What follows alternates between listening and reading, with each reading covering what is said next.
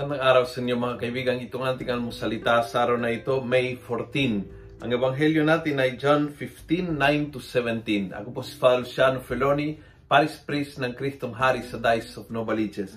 Listen to this kasi very clear ang Panginoong Jesus. Remain in my love. You will remain in my love if you keep my commandments. If you don't keep the commandments, nawawala ang pagmamahal sa Panginoon. Sabihin mo na uh, wala akong pakialam sa mga utos. Nilabag ko lahat ng utos ng Diyos. Pero mahal na mahal ko pa rin ang Panginoon. Eventually, magiging hindi totoo.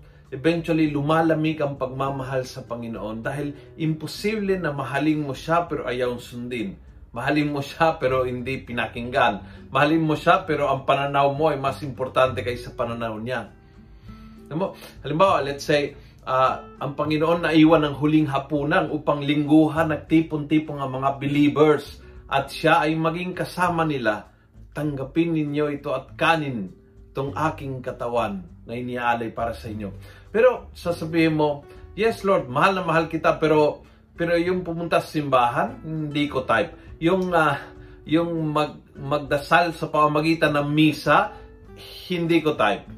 Uh, I, I prefer just doing it alone. Parang ayoko din sa simbahan. Gusto ko sa iyo, Panginoon. Well, ang pagmamahal sa Panginoon ay unti-unti lumalamig hanggang sa mawawala kapag hindi importante sa iyo ang gusto niya, kundi ang gusto mo.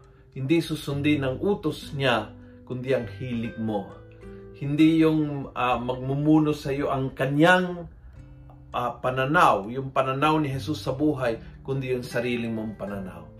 If you love, you will keep the commandments. If you don't keep the commandments, unti-unti, lalamig yung pagmamahal sa Panginoon.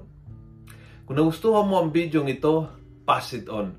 Punuin natin ang good news ang social media. Gawin natin viral, araw-araw ang salita ng Diyos. God bless.